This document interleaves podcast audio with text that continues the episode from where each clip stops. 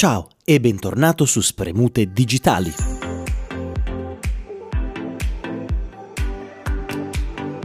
Anche oggi parleremo come spremute digitali oscure della questione dei rifiuti elettronici.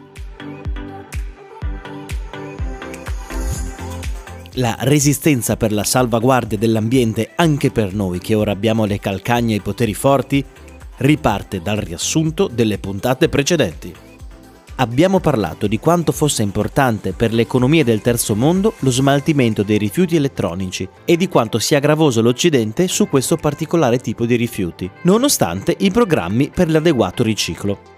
Ieri abbiamo parlato di quanto l'elettronica di consumo abbia cambiato drasticamente i numeri della sua produzione. E quindi oggi di che parliamo? Ripartiamo da qui.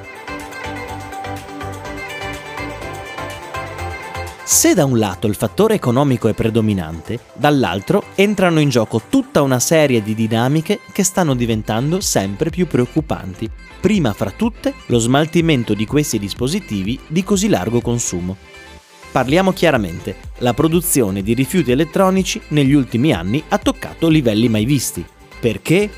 Beh, innanzitutto bisogna considerare che la vita di questo tipo di prodotti non è decisamente eterna e, anzi, sembra molto spesso limitata a un periodo estremamente breve che va dai 2 ai 5 anni al massimo. L'obsolescenza, infatti, è un mostro incredibilmente pericoloso nel campo della tecnologia, che si vede rinnovarsi di volta in volta e sempre più frequentemente per rimanere al passo con la competizione.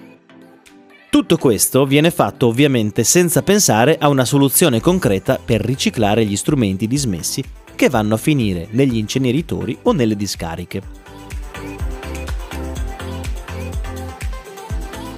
Al momento della nascita della cosiddetta elettronica di consumo, nessuno avrebbe potuto o voluto immaginare i problemi a cui si sarebbe andati incontro per colpa dell'accumulo di tutto questo materiale.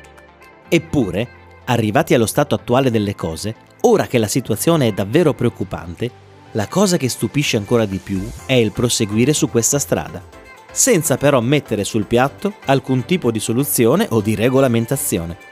La situazione sta diventando ancora più insostenibile in quest'ultimo anno e mezzo di emergenza sanitaria, dove tra smart working e didattica a distanza abbiamo raggiunto numeri di acquisto elettronico mai visti prima ma il rischio per i prossimi anni di trovarci realmente sommersi di rifiuti è davvero tangibile. Oggi, come non mai, è importante fare i conti con la strada del riciclo e iniziare a pensare al destino della nostra apparecchiatura morente in un'ottica più mirata a dar loro nuova vita, anche se, ahimè, di questa questione bisognerà trattare nella prossima puntata.